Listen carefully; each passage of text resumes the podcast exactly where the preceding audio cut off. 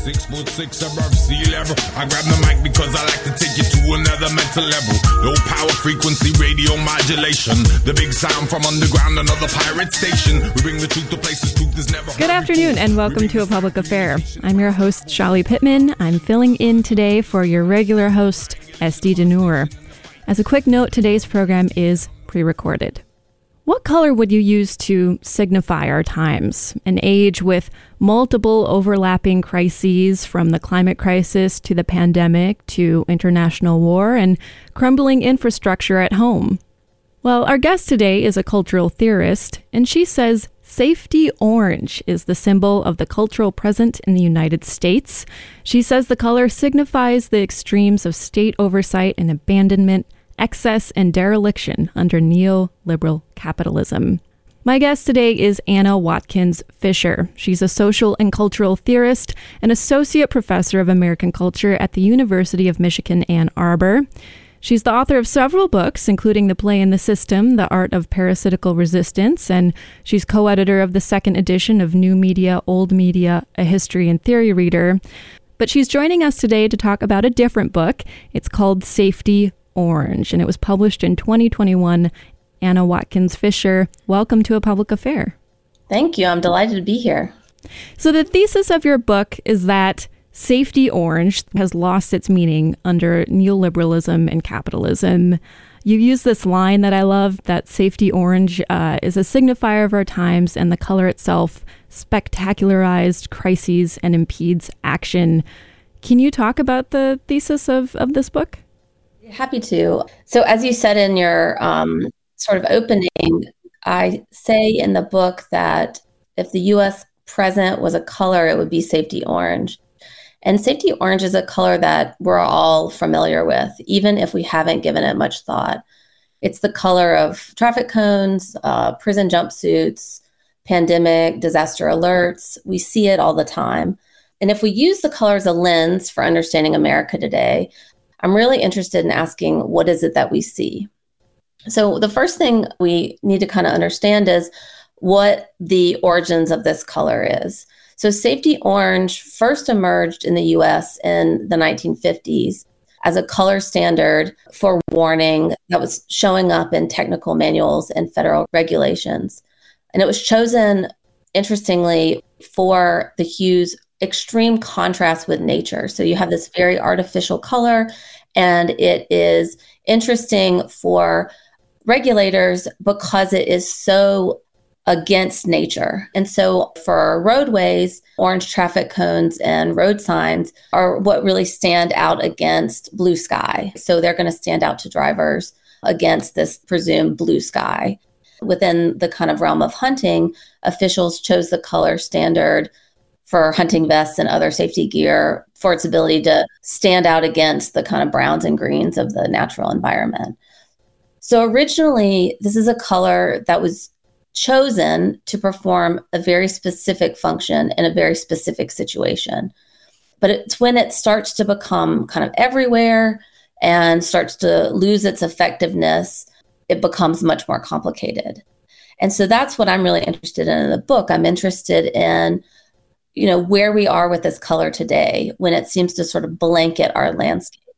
And i talk about how the color signals urgency but is oddly unspecific right? I talk about how it's informational without really being informative. So today safety orange is really no longer a sign of um, immediate danger but is more i argue a symbol of perpetual risk it's on our phones, it's on our screens, it's on our roads, and it's acquired a different function. So ultimately, what I'm interested in is how, while traffic cones and orange alerts may purport to keep us safe, they often have the opposite effect. They often normalize and attune us to accept life under a chronic state of high alert.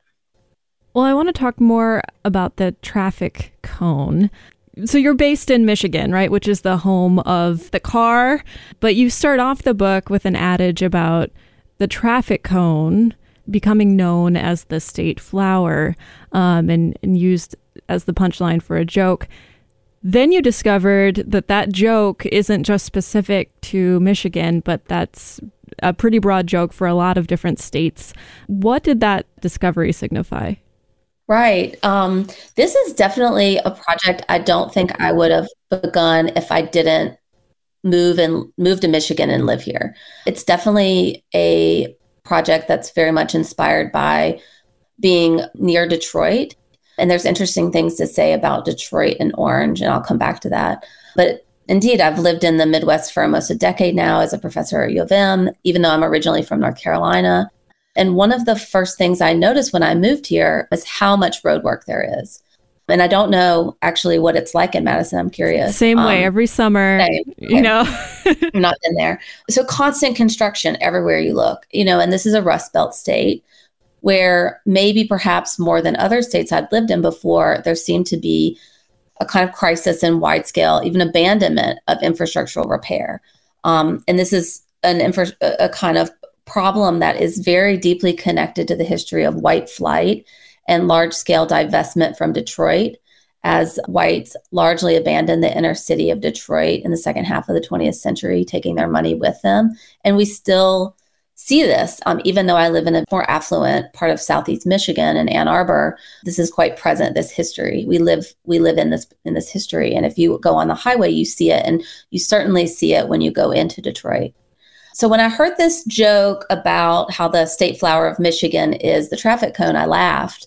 But when I tried to see where the joke came from, I saw, as you said, that this localism is actually one that's you know shared by many many states you can find memes online of residents making this joke in ohio indiana montana nevada pennsylvania massachusetts texas florida and so forth so i really began to think about how this supposedly kind of insider joke is a symptom of something more pervasive in the united states and something that prevents itself as local and situated and i found this paradox really interesting how is it that this color makes you feel like it's speaking to you and it's speaking to you about a specific situation when that seems to be really an important part of the kind of trick of the color?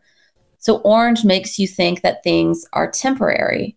In America, things are on their way to being better, right? Or so we would like to think. When orange increasingly describes and particularly describes for people who are, you know, the working poor, people of color, a state that is not temporary but chronic. So while Safety Orange may increasingly be ubiquitous, something that we're seeing more and more across the country, Safety Orange is also concentrated unevenly in certain communities, neighborhoods, and regions more than others. And so, to round out the analogy with a traffic cone, under your reading, a traffic cone, an orange traffic cone that's sitting there month after month, could signify not just that, hey, take warning, but also it fades into the background. Meanwhile, that pothole or that infrastructure break isn't getting filled. And in fact, we are living in massive disinvestment in infrastructure with lots of infrastructure needing to be replaced, but that's a very large problem. It's easier just to think, I'm going to avoid this pothole. Did I get that right? Yeah, absolutely. I mean, I started to notice the traffic cone because it was unavoidable. But once I noticed it, I was really struck by the kind of logic of it. I was really struck by how the traffic cone in particular, as opposed to, say, an orange, you know, slow down sign or a drive slowly when workers are present, even though I have thoughts about that. Something that is explicit, right? That tells you something. The orange traffic cone just sits there. And I was really curious about how it would sit on the road with no real attempt to indicate exactly why it was there. But it really struck me that it, the traffic cone leaves it to the driver or to the passerby to have to do the mental guesswork to figure out what they're supposed to worry about, what they're supposed to be vigilant about, what they're supposed to avoid. And I'd been interested for some time as a scholar in kind of questions about visual culture and aesthetics of what has been called neoliberal life. For those who may not be as familiar with this term, neoliberalism um, is often defined as describing uh, something that's happened over recent decades where there has been a divestment from public infrastructure. Neoliberalism is also really associated with this idea of putting the burden on the individual citizens, as you were as you were getting at. you know, without a working bus system, getting to work on time is your problem, right? It's not the state's. And this solitary traffic cone seemed to me to be this kind of perfect encapsulation of how neoliberalism works today in the US. It's a, a kind of subtle sleight of hand, a way of making citizens internalize the state's withdrawal of its responsibility to their well for their well-being. So it's kind of not urging us to stop as we're approaching it, but just to proceed at our own risk. And I think so much is happening in that that shift. So when broken roads aren't eventually fixed, things like random traffic cones beside potholes are kind of stopgap measures that, you know, kind of band-aids, infrastructural band-aids, I call them in the book, that make passersby accountable for avoiding danger and even liable for negative outcomes if they don't whether or not any kind of safe alternate route is provided. So I really started to realize that safety orange is what the state leaves behind when it recedes from view. It's a kind of minimal, the most minimal kind of possible form of care, um, a tool that the government can use to warn citizens of hazards and disrepair while placing responsibility of their safety on them while we're talking about public infrastructure and, and the use of orange within road infrastructure in particular, you know, I have the the book right here. It's actually a very small, slim book.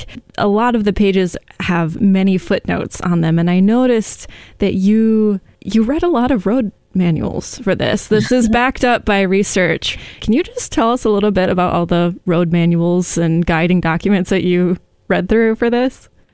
Oh, I couldn't tell you in any specificity. They washed over me, but I I thought it was really important that it was a standard.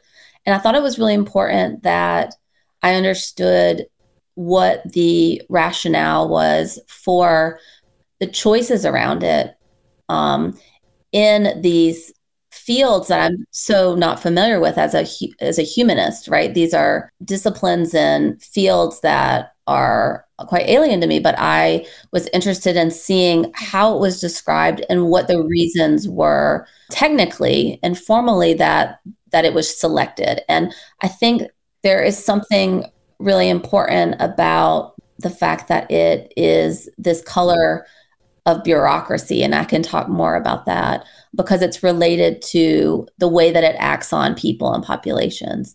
One thing I'll say, and it, it kind of gets at something that you mentioned earlier.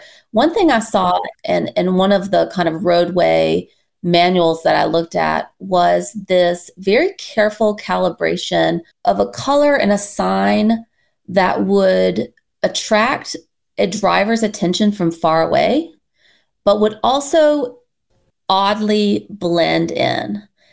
And that strange, contradictory tension is really what animates this color for me. It's supposed to both warn and blend. It's supposed to both excite and dull in a sense. And I found that very interesting in the way that that's even in the kind of formal architectures of it, in the kind of bureaucratic language around its development. Well, you mentioned a couple items for us to follow up on, but before we do, I want to just mention that we're talking on WORT Madison. The show is a public affair. We're talking this hour with Anna Watkins Fisher. She's a social and cultural theorist, and her book is titled Safety Orange. The show is pre recorded, so we can't take your calls this hour, although I suppose we can. Um, just call in uh, 608 256 2001 and relay them on to me or have the receptionist relay it on to me. And I'm sure folks will have thoughts. So, uh, Anna Watkins Fisher, you mentioned that you also had thoughts about a sign. The sign is drive slowly when workers are present. Right. There's kind of a duality to that sign. Tell me more. Yeah. So when workers are present is a strange thing to be told, right? Be prepared to slow or stop when workers are present. It doesn't tell us that workers are present. It tells us that we need to kind of be accountable for all possible scenarios. And I think it's kind of similar to, and I talk about this in the book, it's similar to some other kinds of signs that we often see, even, you know, like say in a public restroom, like slippery when wet. And these are signs, and I think what's interesting about these is they're kind of permanently there rather than temporarily. And they don't actually call attention to an actual present danger, but rather they call attention to the need for us to manage the possibility of, of danger. And they do that by effectively making the um, citizen have to kind of step into this space of accountability. You, know, it's not that the slippery when wet sign is like a you know one of those tent signs that they used to put out just when the floor had been mopped. It's now that the sign is hanging on the wall. And so in the book, I'm really interested in that switch where it goes from being okay, this is in context to this is permanent. And it's really on you to figure out whether or not it's a sign that you need to worry about or not. Yeah, that's really interesting. And I think it's the job of a cultural theorist to think about signs and what they're actually telling us. Signs we don't actively tend to think about a lot. I'm wondering if you can take a moment to just kind of explain what it means to be a cultural theorist. Most of us aren't thinking about visual culture so much, but this book uses a color, as you said, as a lens through this kind of creep into perpetual problems and individual responsibility under neoliberalism. Can you just talk about what cultural theorists do? If folks are listening who are like, what are they talking about? Traffic cones, right? Right. What what plane yeah. are we thinking about? Well, okay. I mean, this is also a question kind of about what it means to be an academic today. And I think it's a really important question. And there's always this kind of you know, issue around like, why do you need to use this complex term? And I remember really wondering about that when I started graduate school. And this is a question that's posed about theory as we're talking about it, this sort of language of theory and what it does. And I would say for me, I came to the conclusion that it's actually helpful to have a little bit of a different language than our usual language to talk about things because it enables us sometimes to say things that aren't already being said. And it enables us to see things that we may see all the time, but see them a little bit differently. And so the, the joy and the pleasure of, of doing theory for me is to try to come up with frameworks or concepts that help me understand things differently than I would have before, that kind of reorganize the world but make things that seem disconnected seem connected suddenly. And this is a really a moment of crisis for academia, right? It's really people are really coming at us, you know, with politicians and everything that's happening in the news. And there's this idea that we don't know how to defend ourselves, um, our value. And I would say the value is profound, at least for my life, it has been because it's given me a language for seeing the way the world works that is not actually in the news that isn't actually widely available that is very different than the narratives that we are sold over and over again. And it's it's kind of over and under the conversation that tends to be happening um, more in a more mainstream way. So i don't know that's the beginning of how i might answer that. That that was really helpful. I just had a moment where I was like, if I was just tuning in, it might help to understand what what a cultural theorist does uh, before we go further because we're about to leap from the tangible into more of the intangible. So, the oomph of your thesis is not just that Safety Orange has lost its original meaning, it's also redirected responsibility for safety back on the individual. Tell us why that's a problem. What does it say about neoliberalism and the structure that we live in when it comes to big problems like the climate crisis? Great question. Very important question. I mean, I, I would say when you think about climate change, one of the biggest problems is this strategy that's been employed for decades, where instead of, say, diminishing toxic production, plastic companies tell us that the solution is recycling. There's many examples of this, obviously. This is a way of displacing responsibility back on the individual. It's a fallacy that enables companies and governments not to be accountable, not to have to forge ahead and find these solutions. It's a distraction tactic. It's, of course, true in some kind of um, minor scale, but it really is not, as we've seen just now with COP28 and the need to really address seriously fossil fuel and the you know the oil and gas industry and not just talk about you know these kind of minor alternatives. So i think it's a way of displacing focus. And so we can see how the disrepair of public roads that we've been talking about or the rise of extreme heat across the planet um, or bad air quality these all become kind of problems for individuals who are asked to pay attention as the solution right? To be more vigilant and the kind of classic example of this, and I talk about this in the book, of this kind of way of thinking is, is very much linked to um, the Homeland Security Advisory System that was introduced by the Bush administration in uh, 2002. And I'm sure many of your listeners will remember that in the decade following 9 11, it was common to hear announcements that the national threat level was orange throughout US airports. So, over the eight year period when the, the system was in place, the threat level actually was never reduced to low green or guarded blue um, and was only once raised to red. So, you know, what this system did was it, it effectively was telling us we are constantly at high alert. We are constantly at orange.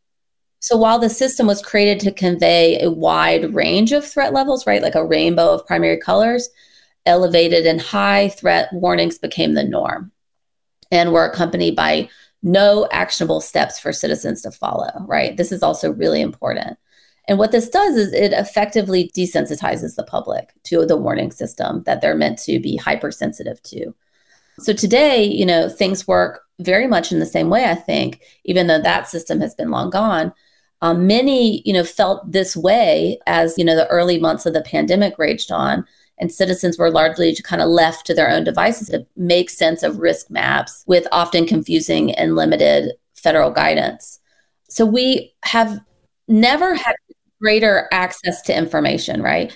All of the apps and all of the um, resources that we have at our disposal, right? Real time data science visualizations, coronavirus contagion maps, climate warnings of air quality, heat indexes, it's all there all flashing in various kind of varying intensifying levels of orange, varying intensifying levels of danger.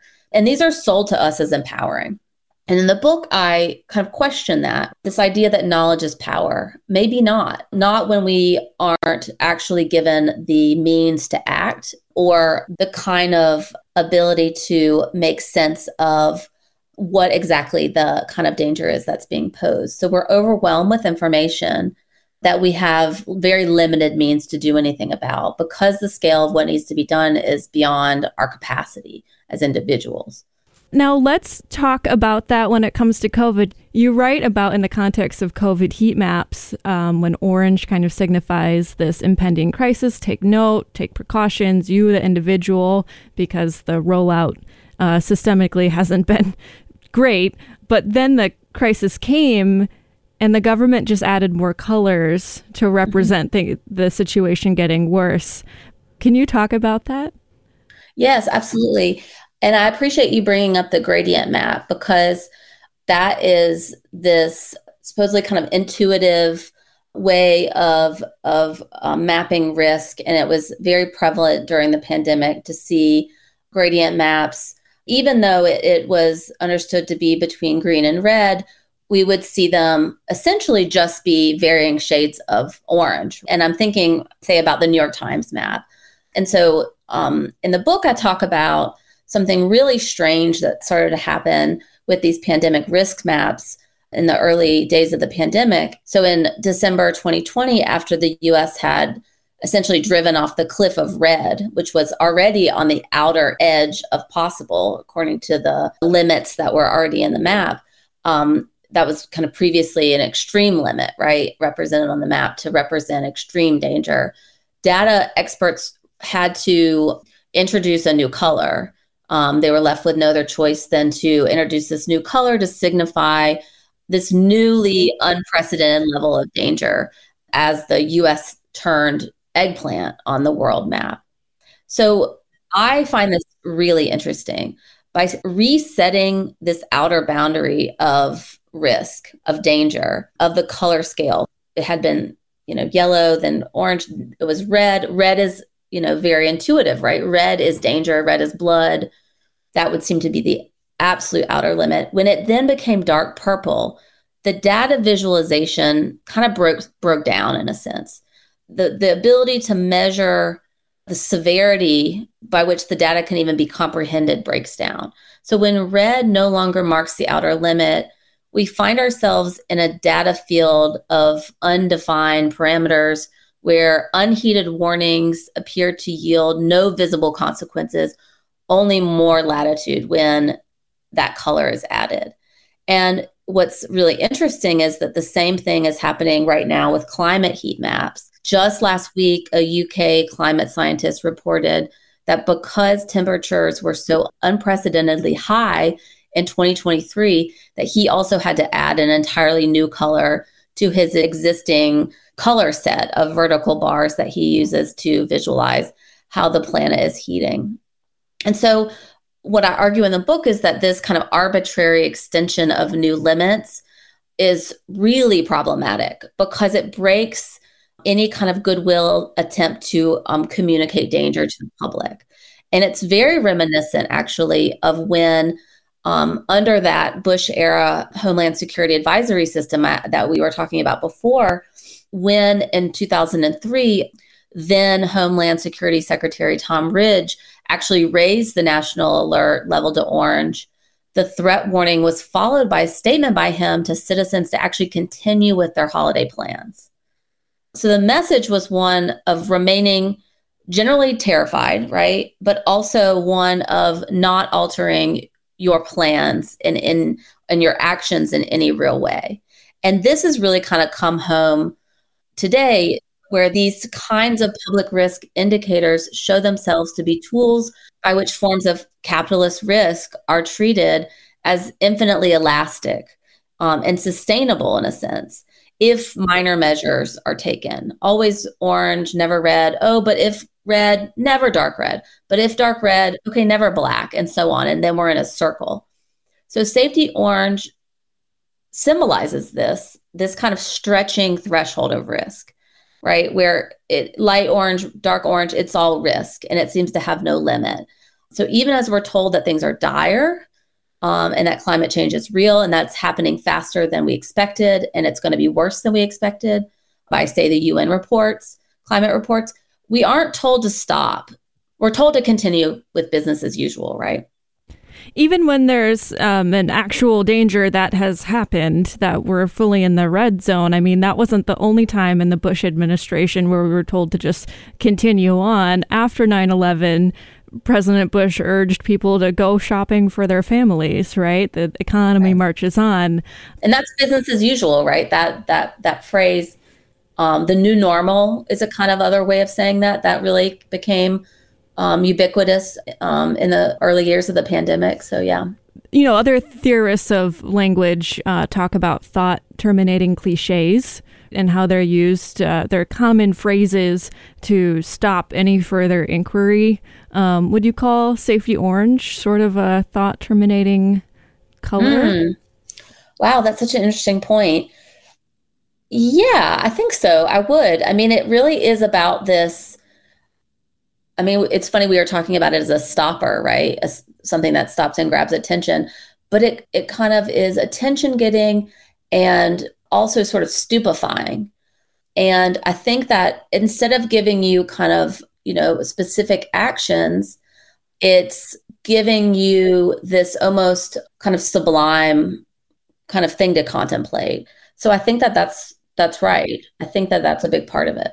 This is a good opportunity to just remind folks that I'm in conversation with cultural and social theorist Anna Watkins Fisher. She's the author of a book called Safety Orange, which sort of uses one color as a lens to interpret how attention and care is distributed under neoliberalism.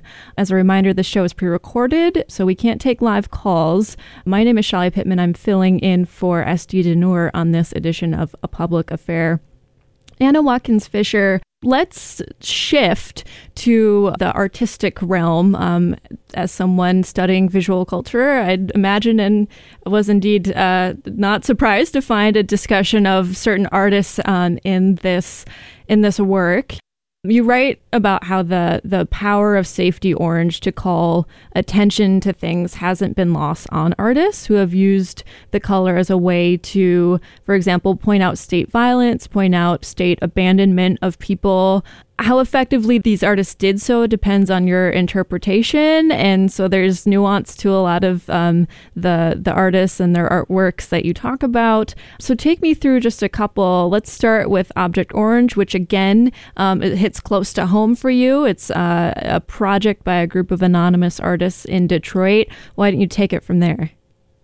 Right. So um, a part of my method, even as a media theorist has always been to really kind of look to contemporary artists and to try to think with them and, and kind of through their work. Um, and this project was no different. Um, there were two works that I was uh, particularly interested in um, and really got me thinking about the color. One was this work by um, a group called Object Orange, and um, another was a work called A Color Removed by the artist Michael Rakowitz. And so at the end of the book, I turn to these artworks that are kind of audaciously and, you know, with varying degrees of success, attempting to retool the rhetoric of the color, right? As to try to force the state to make good on its promise of public safety. Um, and and what's important to me about about thinking through these works is not to sort of say whether they're they're right or wrong, good or bad, but to think through some of the the kind of like really difficult questions that they raise about allyship, about race, about who can speak for others, who can who has the ability or the, even the desire to try to use safety orange as a as an artistic tool um, and for whom is it not um, a tool um, that has any kind of um, appeal? And i can kind of explain what i mean by that. Um, but just to tell you about these two projects so in the mid 2000s um, this anonymous group of artists called Object Orange began painting abandoned homes in Detroit.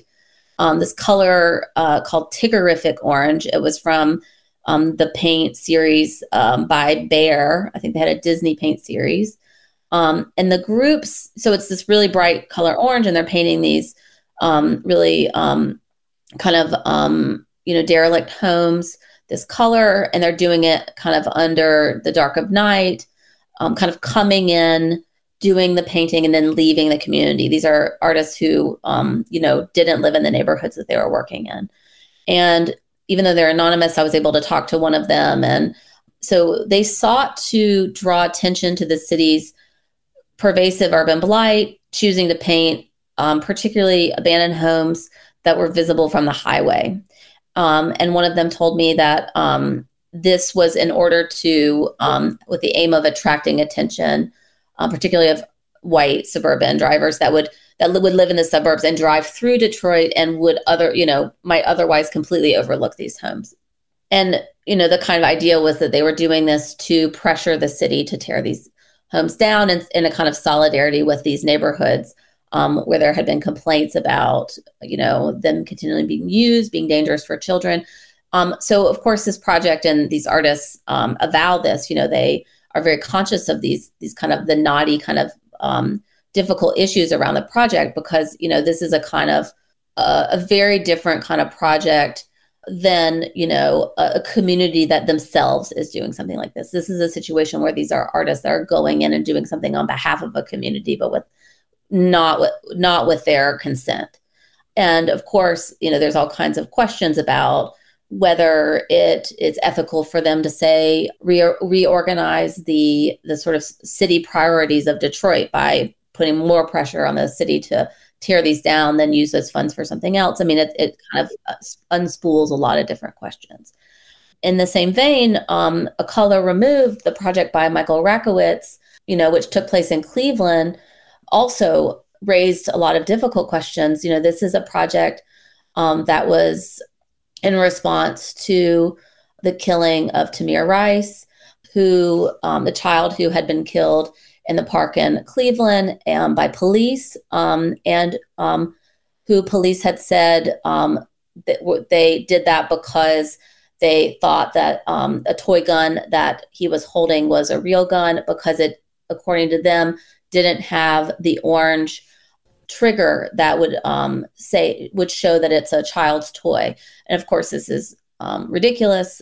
And um, in response, the artist set about a conceptual community-based project that had the aim of removing all of the orange from the city of Cleveland. This is a kind of a fantastic kind of idea, but uh, a, a, kind of imagined uh, project.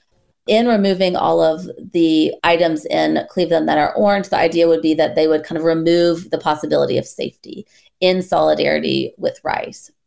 You know, essentially what he did was collect lots and lots of different objects that were um, really bright orange and display them in a gallery and do that, you know, sort of in conversation with Tamir Rice's family and try to see if there could be um, conversations about state violence and anti-blackness and um, who is given safety and who is denied safety that could result from this project and that both of those cases are examples where, as you said, are kind of naughty or didn't unfold exactly, you know, got pushback and criticism from some people in the community, but maybe more endorsed by others, or, you know, so these are thorny questions, just like everything in the art world and everything in, in culture.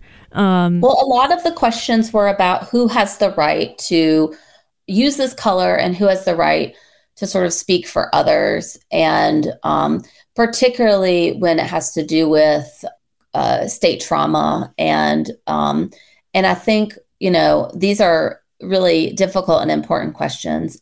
You know, I think one thing that might be helpful for listeners to kind of understand is um, more about the way that the color, why certain artists wouldn't want to take up this color. So, you know, Rakowitz and Object Orange are not part of the communities in which they are intervening um, and are intervening from their positionalities. Okay, Object Orange is anonymous, but these are artists who, you know, don't live in inner city Detroit and are, you know, very conscious of the fact that they are coming into these spaces. Um, Rakowitz is coming into Cleveland for this project and, you know, is not part of the community in which he's working. Um, also, there's these questions um, that have been raised, you know, really consistently in our history and and our criticism about appropriation, and particularly around the kind of spectacles of Black Death, right? Um, and so, you know, what I really look to in thinking through this is a number of African American contemporary artists who have used Safety Orange, but in a very particular way. They've used it to highlight the routinized surveillance of Black bodies and the systemic racial violence in America. Um, so I'm thinking about artists like David Hammons, Cameron Rowland, um, Hank Willis Thomas, Colleen Smith, um, and the late uh, William Pope Um, and all of these artists have different works um, that I talk about in the book that all kind of use essentially safety orange, right? A really bright orange, and often thematized through the bright orange jumpsuit to deal with the re- relationship between anti Black state violence and mass incarceration. And so I'm interested in ultimately in the book in the racial logic of safety orange, right? I began by saying that it's a bureaucratic color standard, but it's really one that is ultimately deeply, deeply connected to state anti Blackness in the US.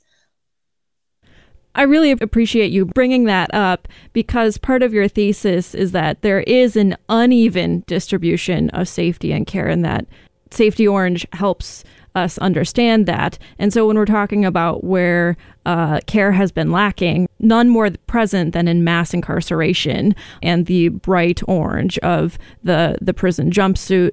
Now, I think I, I was surprised to learn this and I actually learned this from anti incarceration advocates locally, but we didn't always used to have the orange jumpsuit.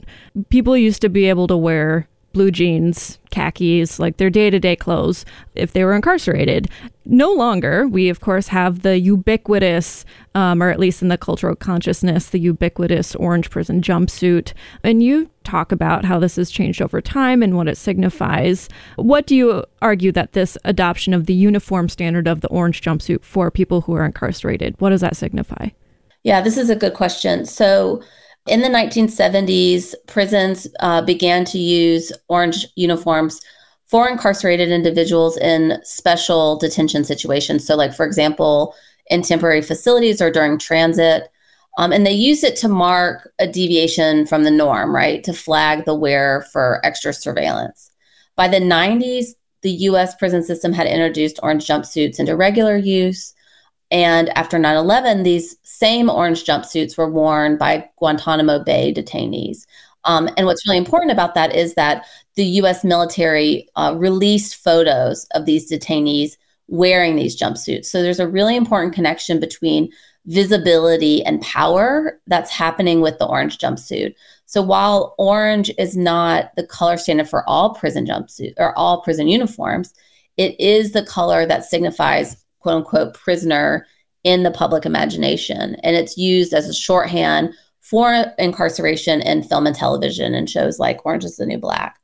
Um, and so the adoption of the orange jumpsuit into the public visual vernacular is really important symbolically because it's a way of announcing the sovereign power of the US and the that power's essentially it's the the state's right to act on a body to hold a body indefinitely like we're seeing in guantanamo to you know to enact discipline um, and even to uh, i mean not right but even like its ability to kill.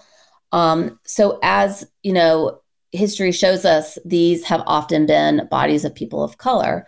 And that is why you know the artists that i mentioned artists like da- david hammons cameron rowland and so forth um, are really staging in their work a representation of the re- relationship of mass incarceration and state uh, racism to the Black body.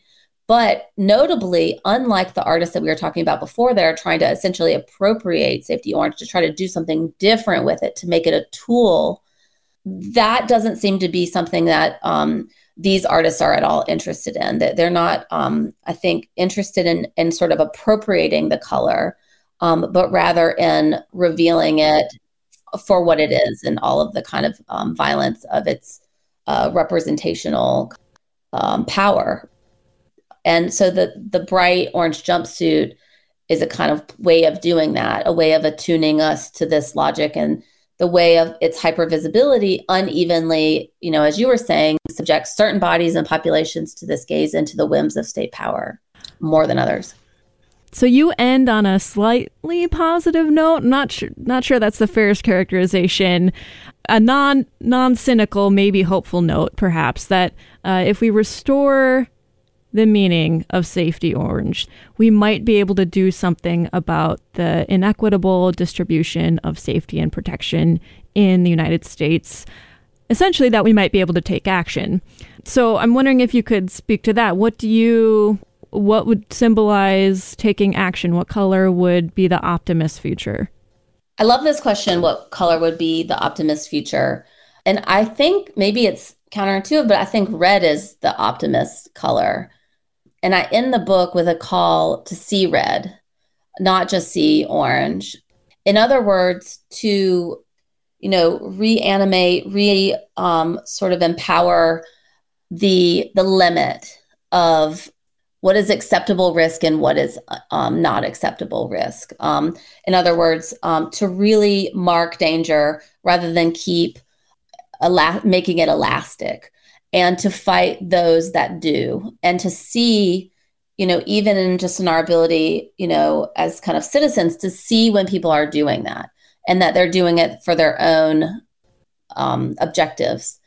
And those objectives are not necessarily uh, good for for um, the population in a moment of really accelerating climate um, crisis.